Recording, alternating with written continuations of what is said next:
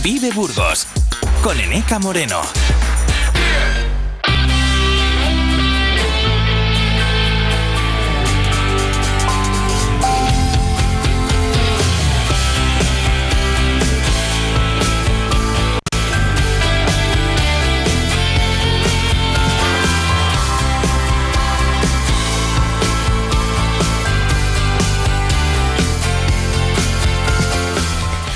¿Qué tal? Muy buenos días. diecisiete minutos. Recojo el testigo de mi compañero Carlos Cuesta, aquí en Vive Burgos. Venimos, ya saben, acompañándoles desde las ocho de esta mañana con María Cristóbal. Vamos a estar en directo hasta las doce, hablando de muchas cuestiones.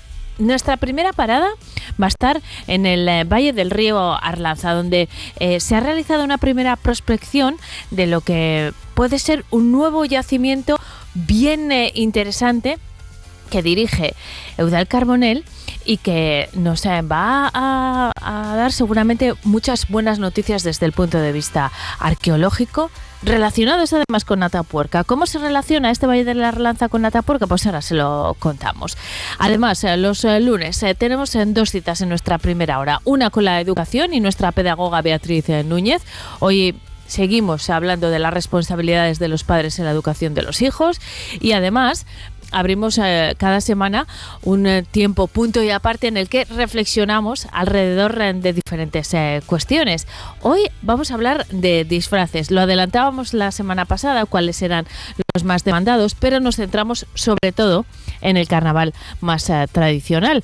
Hoy vamos a saludar a las responsables eh, de Disfraces Gilmar, con las que primero vamos a conocer cuáles son los eh, disfraces de, que se están demandando más a última hora, y también qué ha pasado con los clásicos, que si, no sé si siguen vigentes o, o no, si ya solo nos disfrazamos eh, de Barbie y Caperucita Roja, pues cayó en el olvido. Bueno, de todo eso vamos a hablar con eh, Luis eh, Minguito.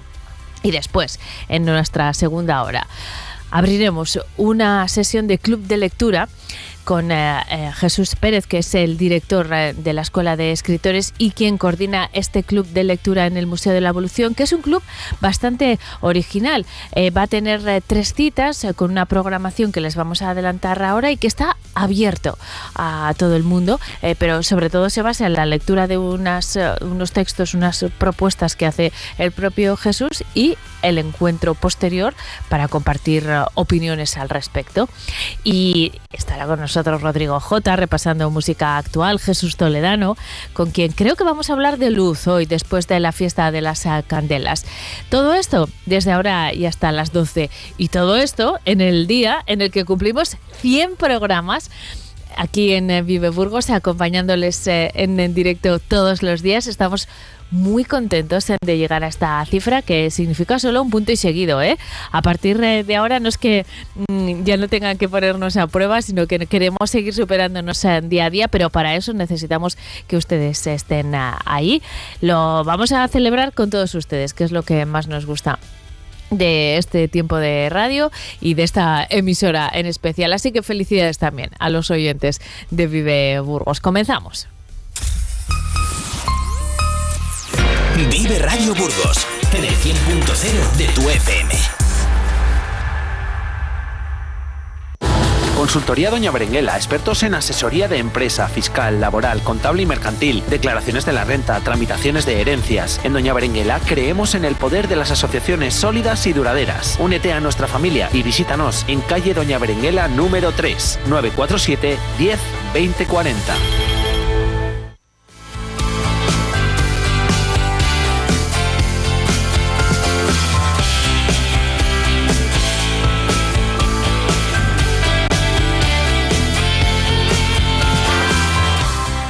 Nuestra primera parada a las diez y once minutos nos lleva hasta el Valle del, del Río Arlanza. Vamos a hablar de arqueología y lo vamos a raíz, hacer a raíz de la realización de una prospección en esta zona de la provincia, que ha descubierto nuevos yacimientos paleolíticos que nos van a permitir conocer cómo se movían los grupos humanos entre este valle y la Sierra de Atapuerca. Nos vamos a un una zona concreta de la provincia, los municipios de Salas de los Infantes, Ortigüela, La Revilla y Contreras, donde se ha realizado esta prospección que ha dirigido nuestro primer invitado de esta mañana, Eudald Carbonell. ¿Qué tal? Muy buenos días. Hola, buenos días. ¿Qué tal? ¿Cómo estáis? Pues estamos encantados y con mucha curiosidad eh, respecto a, a, esta, a esta prospección que nos puede llevar a abrir nuevos yacimientos. Eudald, eh, antes de nada, el proyecto se llama Cota mil. ¿A qué se refiere este término? Cota mil, o línea del cielo, es, pensamos, la altura ideal de la llegada de los homínidos a Atapuerca. O sea, lo que estamos realmente prospectando son vectores territoriales o antiguas autopistas o caminos de llegada de los cazadores recolectores a la sierra, ¿eh? desde el este. Es un poco el objetivo de este trabajo, y se trata de desenterrar las antiguas vías de comunicación, obviamente a través de los impactos ocupacionales de estos humanos antiguos desde hace más de un millón de años hasta hace medio millón de años.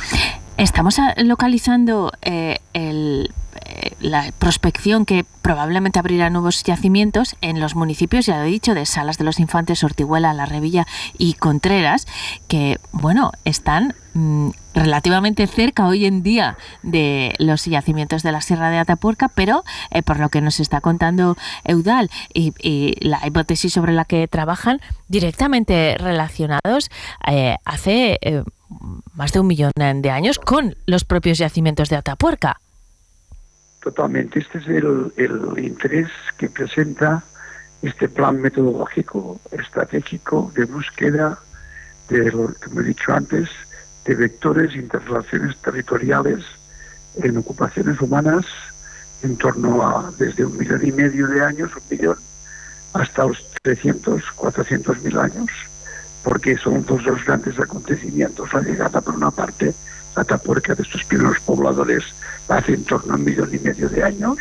La segunda parte, la llegada de los grupos achelenses, hace entre setecientos y medio millón de años. Son dos momentos históricos que nosotros queremos capturar a partir de los yacimientos y a través de vectores uh, de tipo espacial.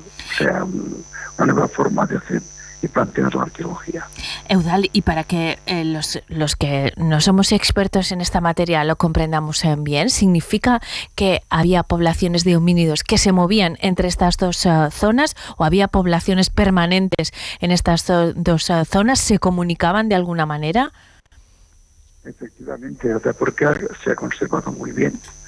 Tanto la fauna como las herramientas, las cuevas, favorecen esta conservación. Y lo que ha ocurrido ahora es que nosotros buscamos en los contextos fluviales, que también se conserva. Desgraciadamente, solo las herramientas. Sí, estamos hablando de, de yacimientos, de ocupaciones encadenadas, que ligaban todos estos bordes de ríos, de Arlanzón, Arlanza, y que se hicieran auténticas autopistas de paso y circulación a la hora de establecer los dominios de vida en estos territorios. Eh, un equipo de, de diferentes eh, investigadores que dirige Eudald Carbonell han realizado una primera prospección. Esto eh, significa que es un trabajo previo antes de, eh, de abrir yacimientos y empezar a excavar. Bueno, comprobar si, si es viable o si es interesante que haya un yacimiento. ¿Cuál es el siguiente paso y qué han encontrado, Eudald, en estas prospecciones para, para, bueno, para tener más aspiraciones, ¿no? Más allá.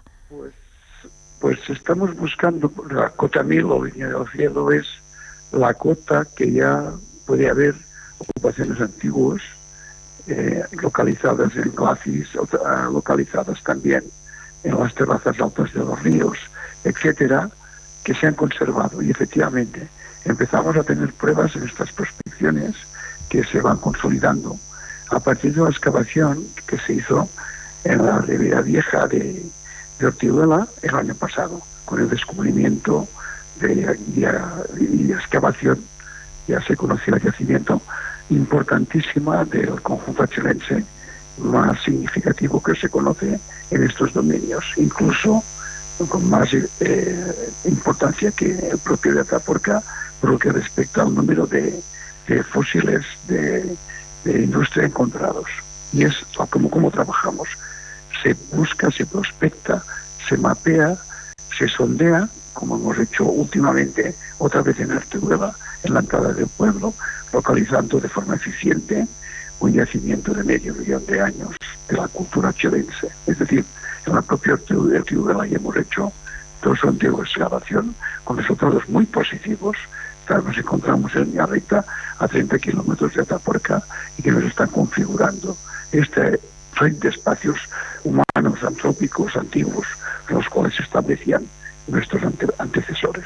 Estamos hablando de restos de herramientas, eh, estamos hablando sí. de tecnología. ¿Qué tipo de herramientas ah, son? ¿Para qué se utilizaban? Y sobre todo, ¿qué lectura podemos hacer de este tipo de material? Sí, os escucho, para que tengan escuchantes, se han conservado no las herramientas de madera que también hacían, solo las de piedra. Utilizaban los cantos del río, del río Arlanza y Arlanzón, cantos de cuarcíticos, los cantos de cuarzo, los rompían, hacían grandes hachas de piedra para poder pues desollar animales como rinocerontes, hipopótamos, elefantes, bóvidos, etcétera. Esto es la parte chilense. Y después ya útiles más pequeños y más conservadores, como los hemos encontrado ya cerca de Contreras, también en La Revilla. Es decir, el modo uno y el modo dos, los grandes momentos evolutivos y la tecnología humana servían para esto. Eudald, eh, tengo una, una pregunta que eh, de alguna manera la ha respondido en cuanto a la conservación, pero eh, ¿qué, ¿qué está ocurriendo en la provincia de Burgos para que haya yacimientos tan importantes? Bueno, no al nivel de Atapuerca, eh, que, que es extraordinario a nivel internacional, a nivel eh, mundial, pero ¿hay una hay unas condiciones de conservación especiales o se da la circunstancia de que precisamente porque tenemos los yacimientos de Atapuerca con todo lo que implican, hay eh, expertos como ustedes que pueden abrir eh, la, eh, un poco el, el foco del eh, trabajo, o hay especial sensibilidad también por parte de las administraciones, de los ayuntamientos de estas eh, localidades, o todas esas cuestiones en conjunto nos hacen que, que bueno, que eh, la paleontología, la arqueología mm, nos esté dando tantas y tan buenas sorpresas? ¿A qué se debe? Efectivamente, tú has dicho, ¿no? Se dan una serie de condiciones objetivas, por supuesto. Es la preparación cultural y científica de nuestros equipos, los mejores del mundo, junto al interés que ya se ha despertado en la sociedad de apoyar los procesos evolutivos uh, a raíz de la experiencia de Atapuerca como patrimonio de la humanidad. Esto uh, emana una energía que permite que se hagan este tipo de descubrimientos, así también como las propuestas metodológicas de la Cota mil, línea del cielo, que permite abordar con hipótesis distintas el trabajo de campo en la, en la prehistoria y en la arqueología de nuestro país. Y, y ya para, antes de despedirnos, Eudald, eh, lo, de lo que estamos hablando es de una primera prospección, pero ¿habrá una excavación en el futuro? ¿Cuál es la cronología que manejan? Eh, excavaciones que vemos, tenemos ya comprobados yacimientos entre trescientos y seiscientos mil años, y estamos prospectando y buscando entre ochocientos y un millón y medio de años. Estos son los dos objetivos básicos. Probablemente en primavera volveremos a redundar en el trabajo y a la excavación de este tipo de depósitos que conservan la historia de nuestra tierra. Estupendo, pues eh, volveremos a hablar entonces eh, muy pronto de cuestiones tan interesantes como este proyecto Cota mil. Muchísimas gracias, Eudald Carbonell, por habernos atendido esta mañana. Hasta pronto. Un saludo. Un abrazo. Cuídate. Vive Burgos, con Eneka Moreno.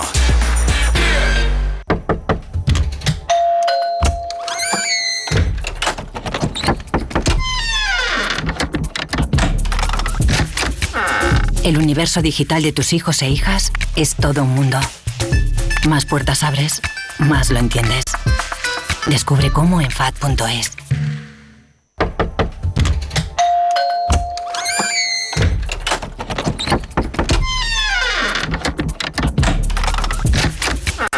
El universo digital de tus hijos e hijas es todo un mundo. Más puertas abres, más lo entiendes. Descubre cómo en F A D punto es.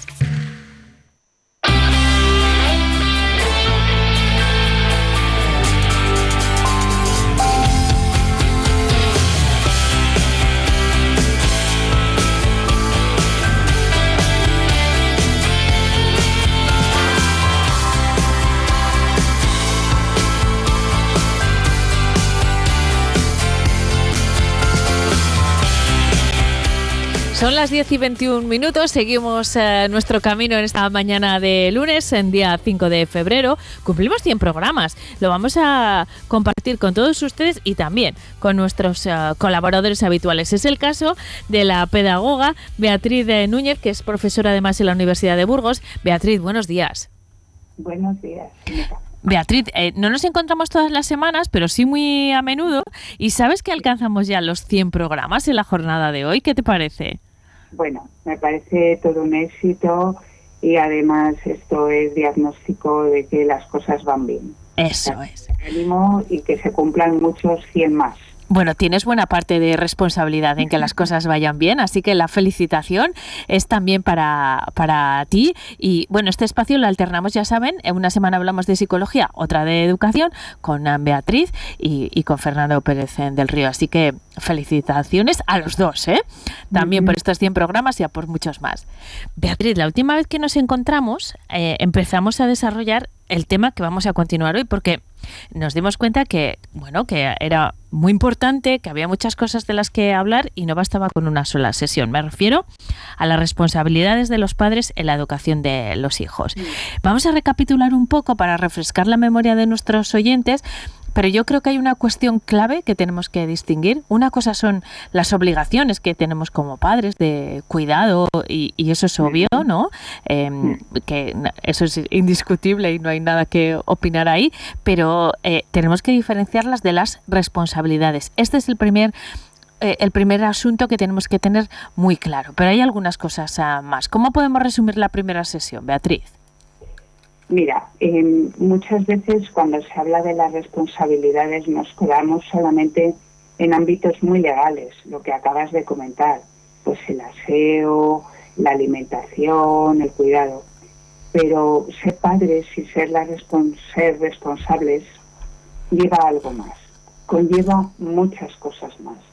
Y hay algo que a mí mm, me gusta bastante, Eh, y que implica que, que uno cría a los hijos para que ellos sean responsables, con, para que tengan esa capacidad de decidir y de, en un futuro y en el contexto en que los toque en cada momento, en cada etapa de su vida, en participar de una manera autónoma en la vida social, en la sociedad, cuando son pequeños, pequeños, cuando son adolescentes y cuando ya están a punto de emanciparse, o de irse de casa, o de encontrar un trabajo, pues que también eh, sean autónomos, y esa responsabilidad de alguna forma se la hayamos pensado, ¿no?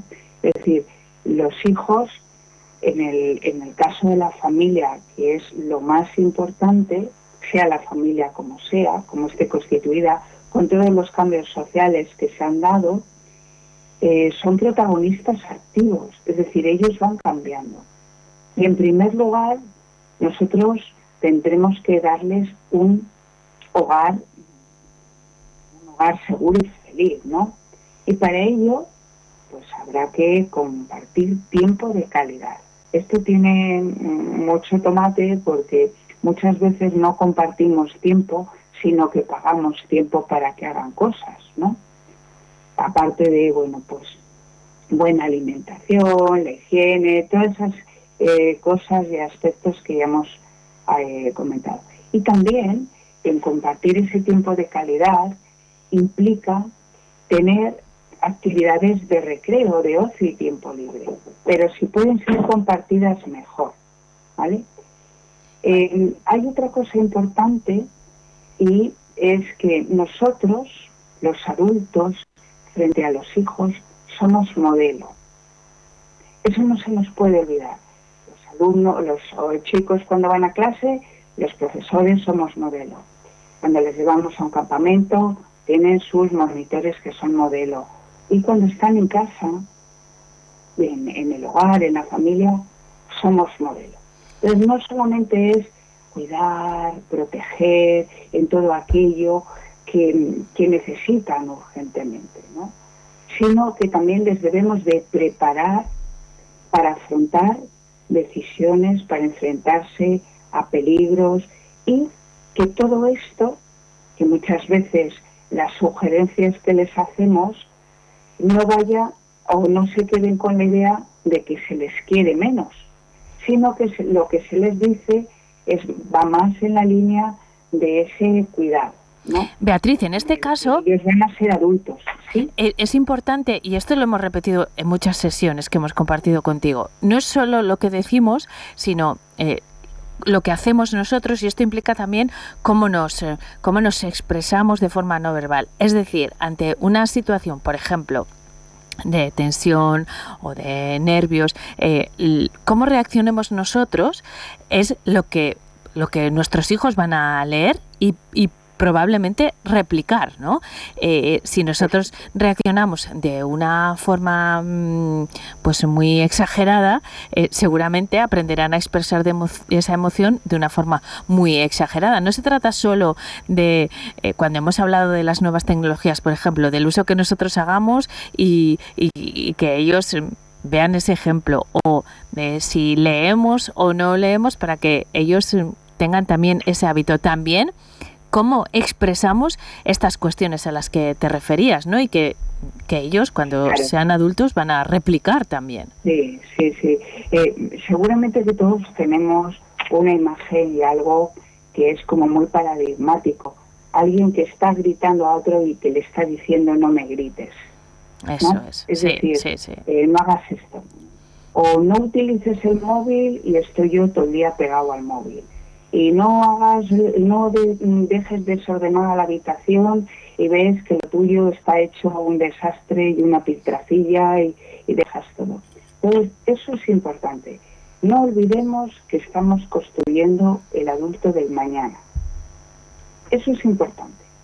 En, el, en la forma de comportarnos, en cómo eh, hablamos y comunicamos nuestras emociones y nuestros pensamientos, en esa demostración de afectos, porque parece que siempre estamos hablando de las dificultades, pero también hay que profundizar y decir cómo demostramos las cosas. Parece que ahora viene una ola de Estados Unidos en el que escuchamos las películas que se despiden los padres y los hijos y les dicen te quiero mucho, hijo. Yo creo que en esta Castilla que nos, en la que estamos viviendo, yo como burgalesa de pro que soy y de familia burgalesa, eso en mi casa y en la casa de nosotros no se ha vivido. No te dice tu padre te quiero, pero sí te lo dice de otra forma. Te lo dice con el día a día, con, con esa mirada, con ese acompañamiento, con esa complicidad. Eso es seguridad, eso es la responsabilidad que debemos de asumir cuando tenemos hijos hijos eh, naturales, o la gente que adopte, que es maravilloso, o las distintas formas de acogida, que también habría habría que decir mucho de esos padres. Un día les dedicamos una sesión a... Con la generosidad de, sí. de acoger a hijos, ¿sí? Beatriz, sí. me ha gustado mucho un planteamiento, claro, parece que siempre estamos hablando de la parte negativa, de lo que hay que mejorar, de lo que hay que corregir, pero bueno, también hay cosas eh, positivas, ¿no? Y también en la transmisión de valores eh, están los más uh, positivos. Mm, Por supuesto. El disfrutar también de la, de la maternidad o de la paternidad. Yo mm. muchas veces veo gente que está muy agobiada y que... todo el rato eh, lo expresa, ¿eh? Lo expresa verbalmente, lo de pff, eh, o estoy, o a ver cuándo, no sé qué, cuándo se hacen mayores, a ver cuándo deja de no sé qué, a ver cuándo, ¿no? Y todo esto los niños lo están eh, escuchando también. Eh, igual deberíamos de vez en cuando hacer un, un enfoque positivo, incluso en esta sección, ¿eh, Beatriz? Claro, porque ellos reciben que son una carga. Es decir, nadie les ha enseñado a nadie a ser padres. Y decíamos el día anterior que nosotros ahora cuesta repetir lo que vivimos de nuestros padres porque tenemos una sociedad muy cambiante. Es muy complicado repetir las pautas que a nosotros nos transmitieron. Pero yo ya no estoy repitiendo, yo ya no me estoy refiriendo a pautas, me estoy refiriendo a eso que se transmite sutilmente. Y que además que los padres tienen que tener en cuenta que lo hacen bien. Eso es muy importante, que lo hagas bien, que te sientas, que, que lo haces con todo el cariño del mundo y que si alguna vez te equivocas, también puedes pedir perdón a tu hijo. No hay ningún problema. Y eso te va a unir muchísimo más que otra serie de cosas que igual te dice algún libro por ahí. Eso es tú mismo y eh, transmite las cosas como las sientes. Eso es muy importante, o que, que uno mismo se lo diga, o que alguien eh, alguna vez te diga, lo estás haciendo muy bien. No, lo estás haciendo lo mejor que puedes también, ¿no? Y eso es algo que uno mismo se tiene que repetir. Pero vamos a volver a las responsabilidades. Transmitir esa alegría de, de la maternidad también es una responsabilidad, ¿eh, Beatriz? ¿Qué más tenemos que tener en cuenta? Bueno, bueno, hemos hablado de, de esto. Hay algo que preocupa mucho y es el tema de la autoestima. Hoy en día eh, vemos que nuestros hijos tienen subidas y bajones. Es una responsabilidad fortalecer la autoestima de los hijos. Eso es muy importante. Y eso va con el autoconcepto, con todas esas cosas bonitas que les decimos, con todo ese lenguaje que reciben de apoyo, con todas esas manifestaciones que les hacemos. Y hay, hay algo que nosotros siempre hemos estudiado. Una cosa es hacer las cosas mal y otra cosa es ser malo, ¿no? Siempre mm. lo estudiamos en la carrera. Entonces, no, esto te puede salir mal, no pasa nada. Lo puedes volver a intentar y si ves que tienes dificultades, puedo ayudarte, ¿vale?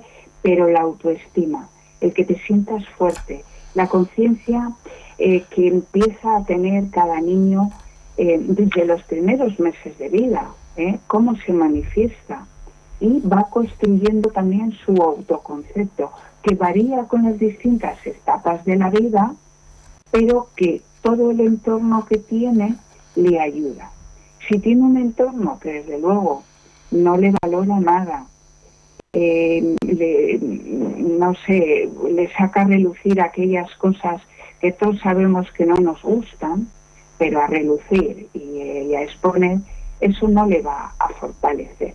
Es muy importante los padres que fortalezcan Eh, el tema de la autoestima, por no decir, pues, estar pendiente de las condiciones de salud, de decir, va, ah, esto no pasa nada. Bueno, pues sí, hay que estar pendiente, aunque ahora es verdad que eso es uno de los aspectos eh, que los padres están muy preocupados, tanto de los dientes, como de los pies, como de los ojos, de los oídos. Pero lo, la... lo emocional y lo mental. Y luego hay un aspecto que me vas a decir que siempre lo toco, pero es el de establecer límites y ser conscientes en la disciplina. Es muy importante, es una responsabilidad los límites.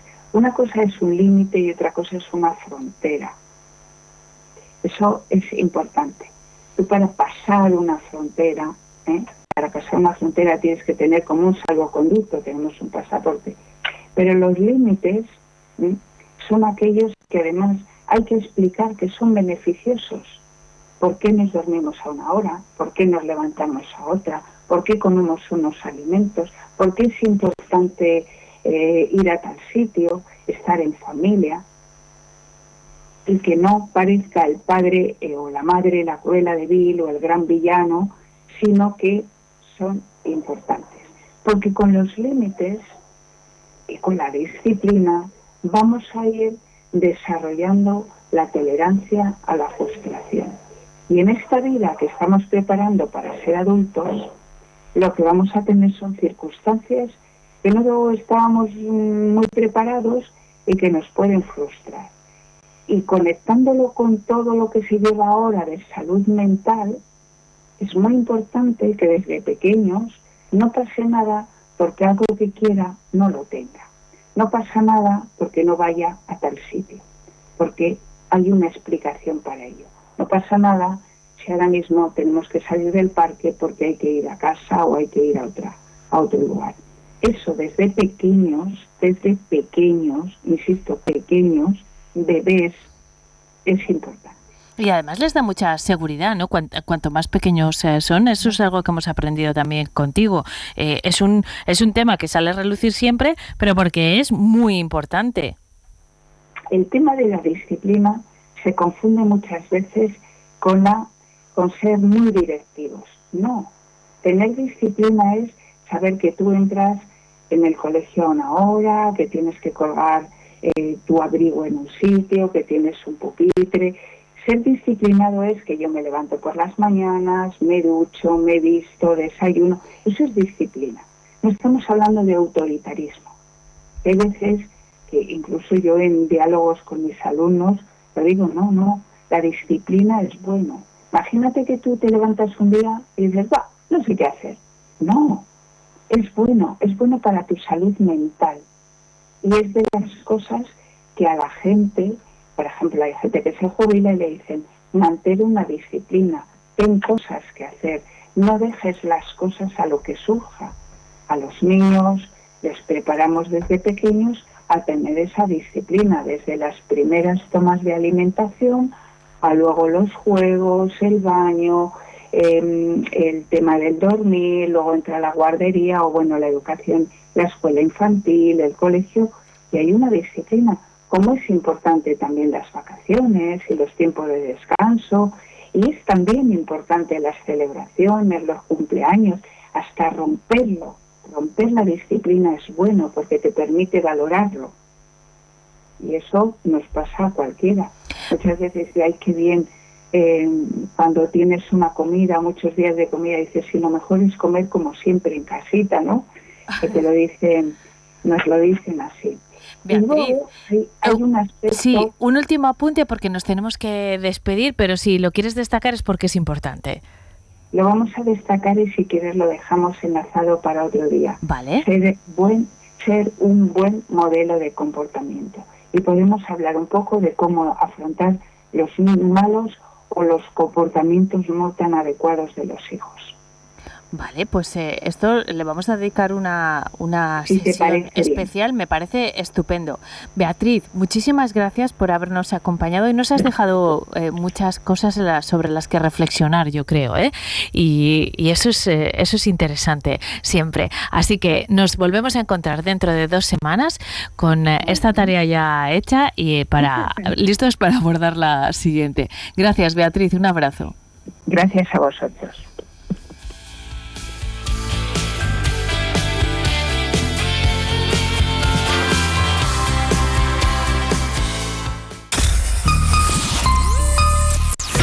Vive Radio Burgos, en el cien punto cero de tu F M. El sector primario en Castilla y León es el protagonista cada mañana en Vive Radio. Desde las siete y diez de la mañana, de lunes a viernes. De lunes a viernes. Jaime Sánchez Cuellar te ofrece toda la actualidad informativa relacionada con la agricultura y la ganadería. Y la ganadería. Para estar al día. Para estar al día. Vive el campo. De lunes a viernes, cada mañana. Vive el campo, aquí, en Vive Radio. Vamos, un poco más. Ya casi estamos... ¡Conseguido! Tras la cuesta de enero, llega un febrero de oportunidades con los diez días Nissan. Ven a tu concesionario Nissan del dos al trece de febrero y aprovecha las mejores ofertas para estrenar un Nissan con entrega inmediata. ¡Corre, que se acaban! Acércate a tu espacio Nissan, Ibermotor de Santiago. En Vive Radio tienes una cita con Robin Cooksy de lunes a viernes, de lunes a viernes desde las seis a las ocho desde de la tarde. seis a las ocho de la tarde. Vive la música. Vive la música. Vive los éxitos. Vive los éxitos. Vive el recuerdo. Vive el recuerdo. Vive Radio con Robin Cooksy. Donde vive tu música. Consultoría Doña Berenguela, expertos en asesoría de empresa, fiscal, laboral, contable y mercantil, declaraciones de la renta, tramitaciones de herencias. En Doña Berenguela creemos en el poder de las asociaciones sólidas y duraderas. Únete a nuestra familia y visítanos en calle Doña Berenguela número tres, nueve cuatro siete diez veinte cuarenta.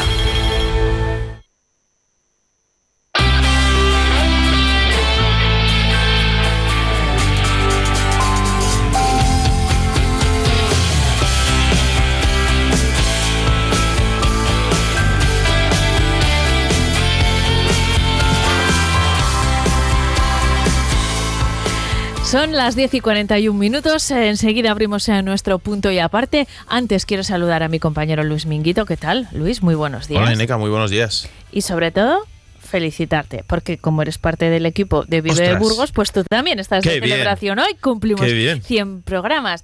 ¿Qué mejor manera de celebrar los cien programas que con música. Ay, por favor. Una dale. Música específica. No, no pongas voz de sorpresa porque ya sabes lo que va a sonar. Tenemos una canción de los cien programas y la queremos escuchar hoy un montón de veces. ¿A que sí, Luis? Sí, otra vez, por favor. Otra vez, otra vez. Soy otro colaborador que disfruta con humor de Vive Burgos. Vengo y hago mi sección y luego pongo el transistor. Viver soy de corazón y oírte es mi pasión. Por la radio dejo mi piel. Y este es el programa cien. El magazine ya comenzó, en el podcast se colgó y lo disfruto en Instagram. Son los cien programas, son centena y nada más. Para nuestro Vive Burgos con orgullo y emoción. Lo disfrutaremos mogollón. Son los cien programas, son centena y nada más. María te despertará, el Cuesta informará, Eneka te tendrá. Estamos cantando. Eh, qué buena, es que es buenísima esta canción. Casi nos la lía Pablo, ¿eh? Sí, que nos abre ahí a traición. A los Gibilis. Yo que no me sé la letra, tú sí, no sé por qué. No, es que, ¿quién sabrá por ¿Quién qué? Sabrá ¿Quién por sabrá qué? por qué? Pero en realidad la, la música de fondo, que sé que no ha sido aleatoria su elección. Es verdad, no lo comentamos el otro no día. No lo comentamos. Es la banda sonora original de La Vuelta al Mundo en ochenta días, de la serie de televisión de dibujos. Sí, de Willy Fogg. De Willy Fogg, que, que a mí me acompañó durante la infancia. A mí, y me sé la canción. A mí también, ¿eh? Yo reconozco, sí. A mí también. Y de hecho, tengo que reconocer que de mayor he vuelto a ver la serie. Ay, yo no. ¿Y qué tal? ¿Qué? Porque a veces las pues cosas no me no ha defraudado. Enveje... Qué bueno a eso. A ver, hay que meterse que es la mente de un niño de hace veinte, treinta años, pero, pero no me ha defraudado. Luis Minguito, cada vez que vienes me inspiras. Eh... Próximo, próximo, o en la lista de los informes Minguito, mmm, series eh, viejunas sí, versus actuales. Sí, por favor. Porque yo eh, soy consumidora de, de series infantiles porque, bueno, me porque gustan. Ah, no, no, no, no, no. ¿Te gustan? Me gustan, ah, me mira. gustan. Sí, sí, voluntariamente. De hecho, Cada no me gustan las mismas que, que a mis filias. hijos. Y tengo mucho que aportar en ese campo. Yo he tragado mucha tele, me encanta la tele. He visto muchas series y hay algunas actuales muy buenas también. Pues yo es que, ¿sabes? Mira, pues tendremos que hacer una labor de campo, querida Eneka. Vale, te encargo esa investigación, querido Luis. Que hoy vamos a hablar de disfraces, ¿eh? Sí, de... Estamos muy cerca de carnaval. Hoy nos toca un punto y aparte un poco diferente normalmente. Ahora ya sí, hablemos punto y aparte. Eso es. Normalmente podemos encontrarte todo lo que hablamos aquí, lo podemos encontrar, por ejemplo, en la web de Diario de Burgos, en la sección punto y aparte, pero hoy hemos hecho un mix. En punto y aparte hoy podrán encontrar muchas cosas de disfraces, pero de lo que vamos a hablar hoy aquí, no, porque igual está por llegar, quién sabe. Mm. Igual traemos la exclusiva de los disfraces aquí. ¿La primicia? La primicia, bueno, vale. No, la verdad es que no, era, era algo diferente porque hoy era el programa número cien. Entonces nos hemos inventado el top cien cosas del ranking cien disfraces al que le faltarían unas ochenta para ser cien, pero lo importante hoy es que digamos cien muchas veces porque el magazine de Vive Burgos cumple cien, cien programas. cien aplausos para Luis Minguito. Sí, señor. Es que cien disfraces son muchos, ¿eh? Joder, es que no hay para tanto. No. A ver, yo te voy a hacer, te propongo que te que volvamos hasta lo más antiguo del disfraz, que ya hicimos un poquito la semana pasada con Tamara. Sí, hablamos de, de los disfraces tradicionales, sí. Y ahí sí que viajamos en el, muy atrás en el tiempo.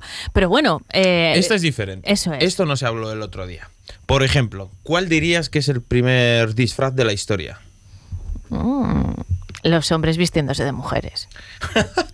Bueno, ese casi es contemporáneo también. Sí, atemporal. Atemporal pero totalmente. Que fue el primero y se ha mantenido. Pues no, tenemos que ir a la prehistoria. De animal. Probablemente nuestros antepasados de Atapuerca igual ya se disfrazaban. Vaya, si lo sé, se lo pregunto a Eudald Carbonell, que ha estado a primera hora con nosotros. Pues mira, hubiera sido muy entretenido. Mm. ¿Sabes qué? Porque cuando los hombres... Igual no estaban patoterías de disfraces, también te digo, ¿eh? Bueno, bueno, se ha adaptado. Sobrevivir. Bueno, claro, si tenía adaptado. que ver con la supervivencia... Claro, claro, muy bien. Había ciertas creencias eh, que cuando los hombres salían a cazar y cazaban mamuts, osos o animales que creían ellos que tenían mucha fuerza, ellos pensaban y aquí viene yo creo que un pequeño trasfondo del disfraz de ahora, que poniéndose sus pieles por encima captaban su fuerza. Entonces yo creo que eso es, es un que esto me estoy, me estoy acordando de un montón de películas que hablan de eso, desde el, el peliculón de El Renacido, por ejemplo. Sí, correcto. ¿No? Y el oso, sí, sí, sí. Pero Leyendas de Pasión. También. Y el oso y, y el personaje de Brad Pitt. O sea, que no es tan prehistórico, ¿eh? Que se ha mantenido. Se ha mantenido, decir, a lo largo de... pero yo te diré, ¿qué niño no se ha vestido de Superman y ha estirado el brazo pensando Hombre, que podía claro, volar? Por supuesto. O sea, que esa segunda piel todavía nos da superpoderes. Mm. Y hemos empezado en la prehistoria y ellos tampoco sabían lo que era el carnaval. Eso es. Pero luego, avanzamos un poquito en el, en el tiempo. Son temas muy profundos, ¿eh? No, hombre, cuidado, ¿qué cuidado. te piensas, Eneka, cuidado, por cuidado, favor? Hombre. Lo mismo estamos alzando un gueo que a filosofar. Sí. Esto, esto es un no parar. Hombre, que esto es un punto y aparte, no un informe Minguito. Eso, eso. Hoy traemos fidelidad. Eso es. Fidelidad. Seguimos avanzando en el tiempo. Probablemente haya muchas cosas, pero no podemos pararnos en cada año. Antiguo Egipto. ¿Cuál es uno de los disfraces más recurridos? La momia. Ay, pues yo estaba pensando en Cleopatra. ¿Ves bueno, cómo proyectamos en los disfraces cada uno?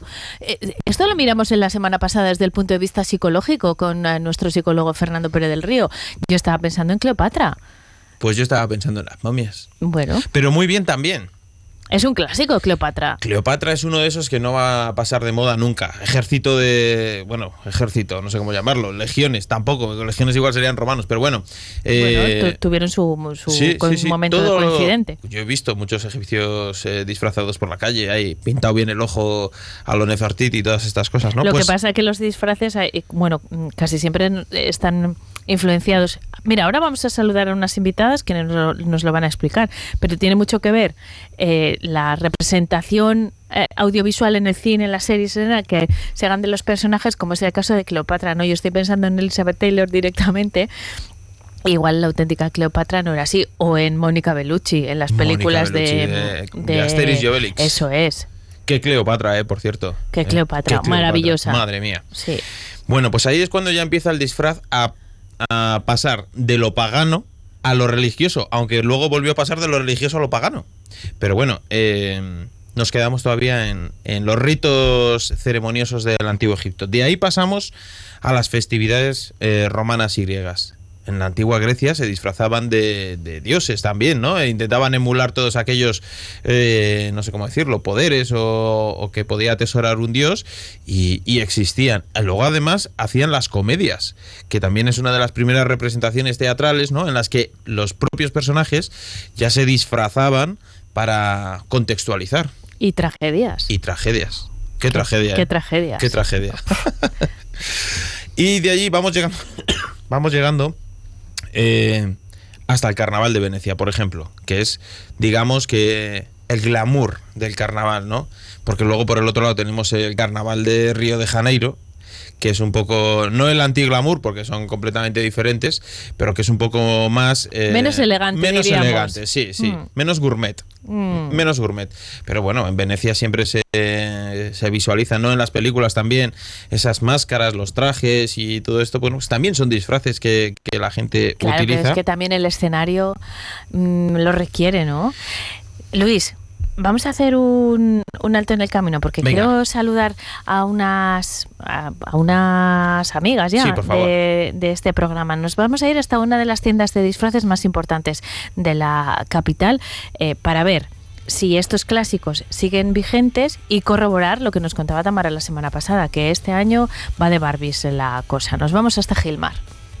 Nos vamos hasta un establecimiento que estos días, eh, y concretamente esta semana, está eh, bueno, pues en, en su momento de más eh, trabajo, en un pico de trabajo importante, porque estamos en la semana de los días eh, previos al carnaval. Nos vamos a ir hasta Disfraces eh, Gilmar. ¿Qué tal? Buenos días, Esther. Hola, buenos días. Esther Gilmartín y Beatriz Gilmartín. Buenos días, Beatriz. Buenos días. En primer lugar, quiero daros las gracias porque sé que, que es una mañana no complicada, pero sí de mucho trabajo, así que os agradezco vuestro tiempo particularmente, porque es así, ¿no, Esther? Esta es una semana de locos. Pues sí, está, ya sabes, todos los pedidos de última hora y toda la gente que al final se nos ocurre disfrazarnos en el último momento y... Y sí, todo es en esta semana, la verdad, es la mayor carga de trabajo ahora. Porque, Beatriz, eh, somos muy de última hora, ¿no? Quiero decir, hay gente que empieza a preparar el disfraz, la temática, no sé, en Navidad, pero la mayoría lo decide mucho más tarde o le falta algo en el último momento, ¿no? ¿Cómo funcionamos? Sí, la verdad es que la gran mayoría somos de última hora. También es verdad, pues yo que sé, que se nos ocurre, pues ahora es que se disfraza todo el mundo, eh, tengo que ponerme algo, o, o cosas así, o en los colegios también se disfrazan y avisan más tarde, entonces al final siempre es todo de última hora. ¿Y vosotras cómo lo lleváis? ¿Estáis acostumbradas o, o sigue siendo sí, un poco estresante? A ver, es estresante, pero ya estamos más que acostumbradas, además que siempre sabemos que tanto en Halloween como en Carnaval la semana fortísima es justo la semana antes. Eh, por cierto, ahí eh, aquí un ingrediente que tenemos que añadir, y es que vosotras tenéis también una tienda online, la tienda física que está ¿dónde, Esther? Eh, estamos en, en el polígono Plastimetal, arriba en Gamonal. Uh-huh. Y, y bueno, allí tenemos una nave de unos doscientos metros y todo de disfraces y de complementos de todo tipo, vamos. Y, y además de esa de ese espacio físico tenéis también una tienda online. Me imagino Ajá, que esto, es. eh, bueno, habrá sido beneficioso, pero multiplica también la actividad. Sí, claro, la verdad es que sí. Mira, la verdad es que en... En, en la venta online sí que se adelantan las ventas un poquito antes, ¿sabes? Mientras la gente aquí en la tienda a pie de calle es más la, la, el disfraz o el complemento de última hora, en la venta online empezamos un poquito antes. Bueno, a trabajar. Vamos uh-huh. a empezar a hablar, Beatriz, de este año, eh, porque es verdad que luego hablamos de los clásicos, pero últimamente, sobre todo desde la irrupción de, de las plataformas o de Marvel, siempre ha habido influencia de las películas, pero últimamente mucho más, y cambian las tendencias de año en año. Hasta donde yo sé, quiero que me lo confirmes, Beatriz, este año las estrellas más demandadas son Barbie, Napoleón y Mario y Luigi. ¿Estás de acuerdo o sumamos algún nombre más a esta lista? Algún nombre más. A ver, Mario y Luigi realmente ya les consideramos casi clásicos porque son de siempre, pero este año, por ejemplo, eh, Stitch está como muy de moda, mm. Willy Wonka también, pero vamos, es que siempre, bueno, Barbie también ya hemos dicho, pero es que siempre película que salga como tenga un poquito de... de, no sé cómo se dice, de cree un poco, genere un poco de expectación o tal, ese es el que se va a vender. Claro. Con Barbie, por ejemplo, llevamos desde verano. Claro, que es cuando se estrenó la peli, ¿no? Claro, sí. Ha sido un suma y sigue, pero en verano ya, o sea, ya todo el mundo pedía lo mismo. Vamos a ver muchas uh, Barbies esta, este carnaval. ¿Y qué ha pasado con los clásicos, Esther? Yo recuerdo cuando eh, yo era pequeña, por ejemplo, había como unos disfraces estándar, ¿no? Que eran... Sí. Yo qué sé, de payaso, de arlequín, de uh-huh. indio. Mm, uh-huh. Eran como clásicos. ¿Estos siguen vigentes o se los han comido los otros personajes? No, no, no, siguen vigentes, siguen vigentes. Eh, los piratas, los indios y vaqueros, eh, como tú bien has dicho, los payasos, las temáticas de circo, todo eso sí, se queda, se queda y perdura. Y además es que eh, en el, eh, lo que decíamos antes, en el último momento que la gente se disfraza, se disfraza de cualquier cosa, siempre tiran de los clásicos. Sí. Lo que se ha cambiado es la elaboración de los disfraces. Ahora poca gente elabora sus eh, disfraces, menos mal que estáis vosotras en Gilmar, porque para los que no sabemos coser es un alivio, sí, claro. Ahora sí, ya todo el mundo sí. se lo compra prácticamente todo y también eh, se sí, profesionaliza sí. un poco, ¿no, Beatriz? Uh-huh. Sí, a ver, al final es que es lo que tú dices, es que no sabemos coser ninguna casi, y luego, claro, como te pongas a hacer manualidades, pues también se te tiene que dar un poquito, vaya, y, y aparte que no tenemos tiempo, mucha gente, de ponernos a hacer eh, X cosas, entonces al final siempre es lo más fácil buscarlo ya hecho, tampoco es que se suba mucho de precio, entonces hay veces incluso que te sale casi mejor comprarlo que ponerte a hacerlo. Oye, ¿y os ha llegado algún encargo raro, en plan, eh, raro, sorprendente, eh, Esther? Que yo que sé, que te llame un grupo de una peña y te diga, necesito setenta trogloditas o una cosa así un poco exagerada. ¿Eso ocurre? Sí, sí, sí, tenemos así unas peñas de aquí de Burgos que ya son eh, clientes habituales, peñas bastante grandes y, y sí, hemos vendido bastantes, o sea, grupos bastante grandes, sí, de setenta, de cien, de ciento cincuenta, sí, bastante bien. Bueno, no está mal, no está mal. Beatriz, antes te referías a... Eh, La, el momento en el que hemos hablado de, de la última hora, pero es verdad que ahora estamos hablando de carnaval, empieza este jueves y eh, hay como más momentos de disfraz que a lo mejor en la anterior generación, ¿no? Hemos hablado ya de Halloween, ha aparecido en esta conversación, cada vez es más eh, frecuente disfrazarse en Halloween, pero también hay muchas fiestas eh, temáticas o incluso, no sé, yo en vuestra web he visto disfraces específicos para despedidas de soltera que ya está, que ya no es estacional esto, ¿no? Eh, en ese sentido, Beatriz, cada vez hay más ocasiones para, para ser otros. Sí, ahora se está como muy de moda lo que decías, las fiestas temáticas. Sí que es verdad que, por ejemplo, eso, Halloween ya casi casi está a nivel de carnaval, uh-huh. y, y cada vez es más, eh, pero luego eh, las que decimos que no son tan estacionales, o bueno, sí, pero más alargadas en el tiempo, por ejemplo, pueden ser eso, las despedidas de soltero que más eh, se hacen en verano, los mercados medievales que también suelen ser en verano, pero durante todo el verano. Eh, luego hay mucho, se está poniendo de moda hacer cumpleaños temáticos también, ese tipo de cosas, y entonces eso es lo que nos hace eh, tener una continuidad durante todo el año, no solo las dos fiestas grandes que son Halloween y Carnaval. Y en ese sentido, Esther, también hay tendencias. Igual que este año estamos hablando de, de Barbie, por ejemplo, o de Stitch, en, en Halloween o en las despedidas de soltero también hay un ranking de, de disfraces que siempre se demandan. Eh, a ver, sí, de todas formas también es verdad que en tema de despedida, por ejemplo, o, o depende de la película que se estrene en el verano, pues eso es un poco lo que marca la tendencia o la moda para el año. Y en despedidas de soltero, pues también es verdad que el tipo, las redes sociales, YouTube, Instagram, ya sabes que uno empieza poniéndose una cosa, les hace gracia y, y al final es el... es el disfraz del año o el disfraz de las despedidas. Yo recuerdo un año que de la película Borat, que llevaba un tanga verde con tirantes. Sí. Y bueno, pues hasta día de hoy todavía perdura en el tiempo ese esa ese complemento, vamos, o, o ese accesorio de despedida. O sea que sí, sí. Hay algunos que se quedan. El de Barbie yo creo que tiene pinta de quedarse y Stitch eh, también. Pero sí, entre, el, entre las tendencias a veces se quedan, ¿no?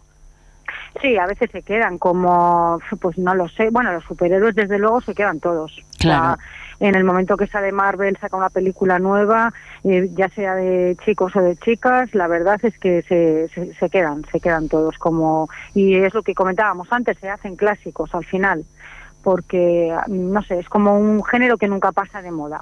Oye, o sea, ¿qué fue que... de esos disfraces, Beatriz, calentitos, de los que eran como que te metes en un en un pijama de esos gorditos, que, que para febrero está es, es muy práctico y, y además, bueno, pues es que tienes el disfraz hecho, ¿no? Con, con un solo elemento prácticamente. Sí, eso, bueno, esos entran dentro de los clásicos. Ah, sí. Esos se venden siempre, porque sobre todo recordemos que estamos en Burgos y es febrero, ¿sabes? Eso es. Entonces, los que más son de pijamilla sí que es cierto que suelen ser los de animales. Cualquiera. Pero claro, es lo que decimos, es un buzo con una capucha, ya está. Realmente no te hace falta nada más. Oye, nos tenemos que despedir, pero antes, eh, sé que para vosotras en este momento de vuestra vida profesional es imposible, pero ¿os imagináis pasar el carnaval en otro lugar? Hay carnavales míticos, ¿no? Eh, vosotras que estáis tan relacionadas, no sé, eh, pues ¿os imagináis en Río de Janeiro o, o en Tenerife eh, pasando el eh, carnaval? Ahora mismo es impensable para vosotras, pero ¿os gustaría? Pues hombre, sí, desde luego, no hace falta irse tan lejos. Con irse simplemente al de Tenerife, que estamos aquí en España, sería, vamos, maravilloso. Y cambiaría Pero... mucho la visión ¿eh? del carnaval, ¿verdad? Con la Porque climatología sí. Ahí es clave. Nada que ver, nada que ver, se disfrutaría muchísimo más, la verdad, pero bueno... Eh, que sea en el invierno también tiene su cosa, ¿ves? Porque, por ejemplo, estos estos animales que hablabas antes con Beatriz, que de animales y eso, pues hombre, en un sitio de calor... no no no, cabe eso, no, te, no no no cabe eso, o sea que por eso. Bueno, de momento eh, vamos a disfrutar de este año. Espero que vaya muy bien, que, que tengáis mucho éxito y sobre todo que, que no estéis muy estresadas porque esta es una semana complicada, pero que el próximo año, si no os saludo, sea porque estáis en eh, Tenerife, ¿vale? Esther, Beatriz, muchísimas gracias por muchísimas habernos gracias acompañado. Que tengáis buen carnaval. Hasta pronto. Un gracias, abrazo. Hasta luego. Igualmente, Luis, ¿qué prefieres? ¿Tenerife, Río de Janeiro, Cádiz? Eh... Cádiz. Cádiz. Cádiz. Pero sí. Ya has estado. Sí, pero es que quiero repetir. Ah, amigo. Sí. Así de bueno es, ¿eh? Sí, pero el segundo en la lista, muy cerquita, muy cerquita, sería Tenerife. Vale. De verdad. Muy bien. Sí, sí. Eh, antes de cerrar nuestro punto de aparte de hoy, hemos hecho ranking de los más uh, populares, de las distintas fechas para disfrazarse, porque estamos enfocados ahora en carnaval, pero cada vez hay más uh, ocasiones. Nos habíamos quedado en tu lista de cien disfraces. Ah, sí, es verdad. En Venecia, ¿no? Eh, estábamos en Venecia. En las clásicas máscaras. Y ahora íbamos a venir al mundo actual. Venga. Ya llegábamos aquí, a las calles de Burgos. Sí. Porque hay una serie de disfraces que ya me cuesta ver. ¿Cuáles? Ya nadie se disfraza del equipo A. ¡Oh, qué bueno! ¿Eh? ¿Dónde está Michael Knight? Bueno. Y El Coche Fantástico. A mí nunca me ha gustado Michael Knight. El Coche Fantástico. Me gustaba la serie, pero disfrazarte de Michael Knight. Bueno, pues a mí me parecía fan- fantástico. Es muy terrible, sí. El Zorro bueno, volverá. Fácil, ¿eh? El Zorro volverá. El Zorro vuelve con la serie, claro. El Zorro vuelve. volverá, pero era un clásico. Era un clásico total, el era un Zorro. Clásico. Sí, señor. ¿Dónde están los clásicos mecánicos y currelas? ¿Eh? Que cogían el... Oye, ¿sabes qué me acabo de dar cuenta? Que aquí los adalides del disfraz clásico son los Village People. Los Village el People. Policía, el indio, el obrero, ¿eh? Pero es que hay más. ¿Dónde Ahí están, están reunidos. ¿Dónde está Mickey y Minnie Mouse? Ay, en Disneyland París. Espinete, por favor. Ay, pero ¿quién se ha disfrazado de Espinete? Si es dificilísimo. Pero yo creo que hay alguien dentro de... en su casa pensando que le hubiera encantado ser Espinete. Espinete y Don Pimpón. Que, por cierto... Eh, otro día podíamos... Es que no salen más que temas. Otro día podíamos hablar de lo que pasó con el disfraz de Spinete. ¿Qué pasó? Uy, ¿Tú pero, lo sabes? Pero bueno, pero bueno. Pues que está en un almacén de, de Radio Televisión Española ahí lleno de humedad en una esquina. Oh, pudriéndose. Sí, sí, sí. No sí. me digas qué disgusto. Y me parece, me parece, esto lo estoy diciendo yo de memorieta, que se hizo hasta una recogida de firmas para rescatar el disfraz de Spinete. Hombre, es que eso es cultura popular. Podríamos indagar, ¿eh? Podríamos vale. indagar, pero si alguien en su casa se es viene curioso, uniforme, Minguito. Eh, que busque acerca de, del disfraz de, de Spinete. Y luego, además, ya hemos hablado de los que no se ven mucho, que seguramente hablando de series pasadas, o Curro Jiménez o alguno de estos que ya no se ven, ya no se ven, hay otros que nunca han dejado de desaparecer. ¿Cuáles? Por ejemplo, el de zombie. Ah, bueno. Es que zombies siempre ha habido películas yo, y... Sabes que, que... Bueno, inventé, seguro que alguien lo inventó antes que yo, pero he aplicado la fórmula zombie a todo, ¿no? Entonces, en Halloween, eh, mis hijos se han disfrazado de flamenca zombie. Bueno, es que ese es otro mundo. Claro, de colegiala zombie. Claro, es que luego tenemos el, mecani- el sexy mecánico, que también le hay. El sexy enfermera, que también le hay. Claro, es que hay no sé qué, zombie y luego el sexy. Sí. También. Sí, sí, sí. Bueno, pero es que eso tiene una época también. Claro, hombre, un momento eso, eso de la tiene vida. Una, una franja de edad muy determinada también. Claro, y un objetivo también. Luego hay gente descarriada que ya con mucha edad también elige ese, esa temática para, pero, para disfrazarse. Sí, pero eso ya es sexy cuñado, si acaso. Sí, sí. Sexy bueno, jubilado. Sí. No he visto a nadie todavía disfrazado de sexy jubilado, pero podría entrar, ¿eh? Podría entrar. Otro que no se ha perdido nunca, y este que me encanta, ¿eh? Porque creo que lo vi una vez, eh, el exorcista sandunguero. ¿Sandunguero? Sí. ¿Cómo se les Yo es que recuerdo una vez, joder, y esto es en Burgos, o sea que si hay alguien que nos está escuchando y se disfrazó alguna vez de exorcista sandunguero, que se ponga en contacto con nosotros, por favor. ¿Pero pues, cómo era? Pues era un exorcista que iban arrastrando una cama entre varios y, y el... el, el El poseído, o la poseída, no recuerdo. Era una poseída, ¿no? En la peli. En la, en la peli sí, pero en el disfraz no me acuerdo. Vale. Pues iba saltando, iban haciendo cosas muy graciosas y el exorcista sandunguero iba ahí hablando con la gente y yo me meo con esas cosas. A mí esas cosas es ya, de lo que la más me gusta del carnaval. La verdad es que la gente tiene, tiene una imaginación y unas ganas también de, de pasarlo bien, ¿no? Y de transmitirlo, que es muy de agradecer. Te iba a poner tarea, Eneka. Ponme. Pues porque me imagino que esta semana tendrás al bueno de Cristino por aquí. Sí, claro, el jueves. Pues tienes que preguntarle acerca de la sardina. Mm, el, el, de hecho, el cartel de los carnavales de este año es un homenaje a Cristino. No sé si ustedes lo han visto. Luis, ¿tú has visto el cartel? Sí, es una sí. sardina disfrazada. ¿De unicornio? Ahí me encanta. Y el cuerno es una de las agujas de, de la, la catedral. catedral. Exacto. Sí. Pues ojalá te traiga una escama firmada para, para vivir. Bueno, pues eso está hecho, seguro. Lo que pasa es que suele ser de poliespan, ¿sabes, no? No pasa nada. Bueno, en el caso de la sardina no, porque como hay que quemarla... Le voy a preguntar de qué está hecha. Claro, la sardina... Eh, el año, la semana pasada me emblema. contó que, que estaba en ello y, pues claro, que estaba trabajando incansablemente. Habrá descansado el domingo, que le entregaron el báculo de oro. Y digo yo que habrá, la tendrá lista ya, ¿eh? Pues esa es la tarea que te pongo. Vale. De cara a esta semana. Muy bien, pues eh, la cumpliré. Muchísimas gracias, eh, Luis. Cerramos nuestra sesión de hoy de Punto y Aparte. Son las once y siete minutos. Tengo que repasar la actualidad y voy ah, con ello. retraso. Gracias, chao. Ah.